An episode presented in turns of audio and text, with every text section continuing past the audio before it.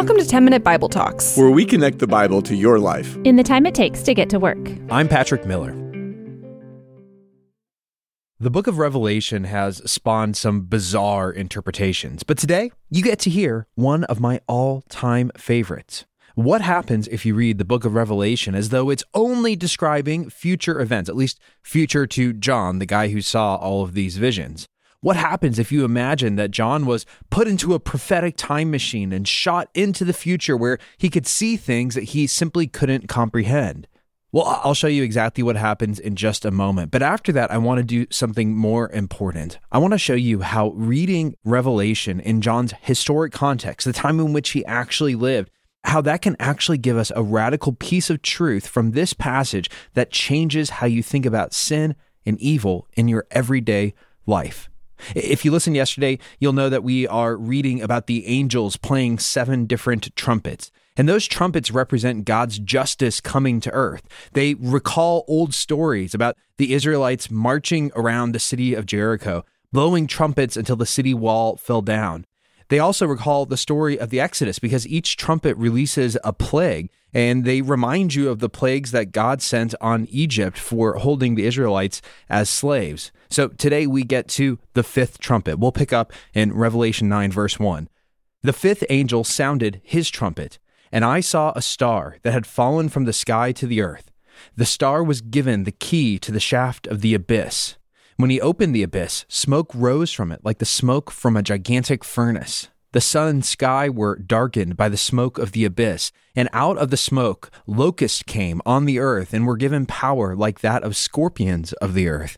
They were told not to harm the grass of the earth or any plant or tree, but only those people who didn't have the seal of God on their foreheads. They weren't allowed to kill them, but only to torture them for five months. And the agony they suffered was like the sting of a scorpion when it strikes.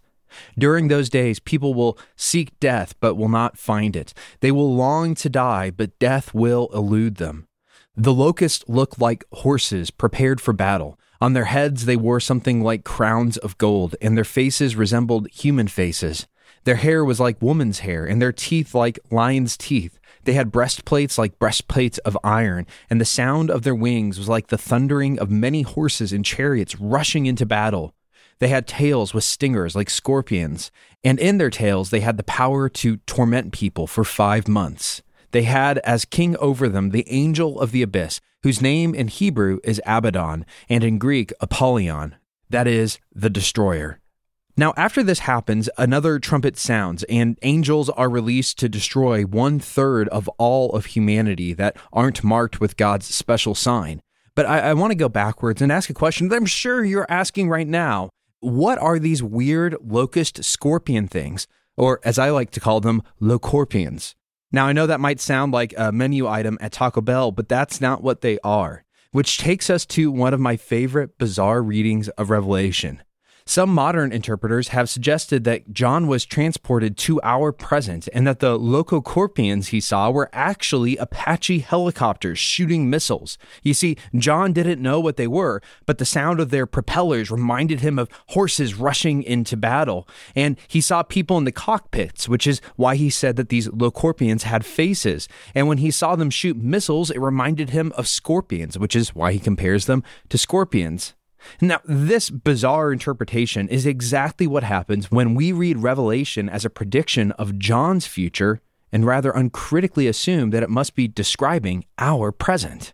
The problem is that the image doesn't even work. The Locorpions don't actually kill anyone in these passages. All they do is cause people torturous discomfort. Apache helicopters kill and destroy, but they don't really torture people.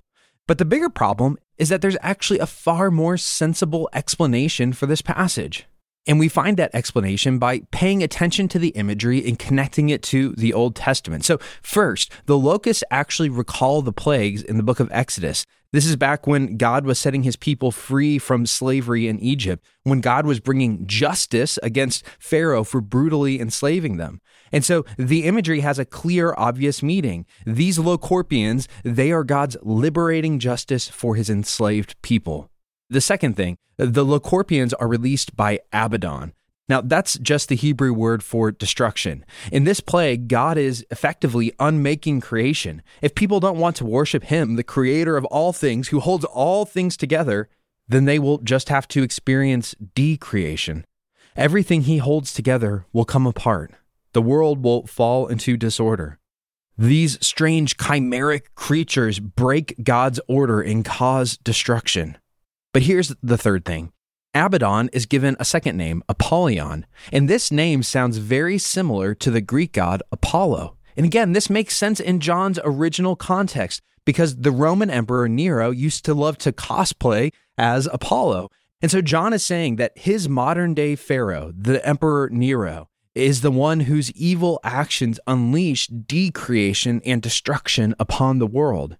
To underline this, he actually mentions that a third of humanity dies. And for someone in his day, this would have been a hyperlink to an event in Nero's life. You see, he intentionally burnt down a third of Rome and killed about a third of its inhabitants. Why? So that he could build his own little pleasure garden in the wreckage. Nero blamed that destruction on the early Christians, and he used it to justify killing Peter and Paul and many others. Nero, the emperor, the Roman Empire. He is the angel of the abyss. He is Abaddon. He is Apollyon. Okay, but what's the point of all of this? God is saying that evil always redounds on itself. He's saying that when it looks like evil is winning, when Nero is burning down Rome and blaming the Christians, it never actually wins. Evil always falls into the pit it dug for the righteous. John is saying that Rome can do its worst, but rather than giving Rome what it wants, Rome will release a plague upon itself. When Nero destroyed a third of the city and he blamed the Christians, he thought that he had won. People often think they win when they do the most evil thing. But in the end, he actually caused his own destruction, which is historically true. Nero's actions ended up causing a rebellion, and he himself had to flee Rome and ultimately committed suicide the Roman emperor unleashed a plague of Roman locusts upon himself. So, what does this mean for all of us? Well, first, it means that we must never forget that evil never gets the last word. In this world, there is so much violence, death, and destruction. And it seems like whoever is willing to be the most wicked, the most vile, the most evil always wins. But that's not true. God has designed the world such that evil always ends up destroying itself. So you, you must never give up hope. God will set every small and great injustice right. You may not actually see it in your lifetime, but nonetheless, God will do this. Here's the second thing you can learn it means that you and me, we have to assess our own acts carefully. Are we like Nero? Are we doing things that are wrong, evil, vile, unjust? When we do those things, we set ourselves against God and welcome decreation into our own lives. Don't unmake yourself, friend. Our calling is to be like the church in this passage. We should be marked by the Lamb, set apart from evildoers, neither unleashing evil nor even being the locusts that are punishing the evil itself. Instead, we are called to care for a hurting world by witnessing to Jesus and following him. We'll see that more clearly in chapter 11, but for now, I think we should all let this passage sober us. Jesus didn't rescue us from sin so that we could give ourselves over to it, not in the least. He rescued us from sin and gave us his spirit so that we could grow in righteousness and self sacrificial love. His gracious power is at work in you right now. So give your body to him, not evil. Give it to him as an act of worship. 10 Minute Bible Talks is a crowd-funded project. If this podcast is helping you grow in your faith and you want more people to experience what you're experiencing, would you consider joining our team by giving? Even a monthly gift of $10 can make a big difference.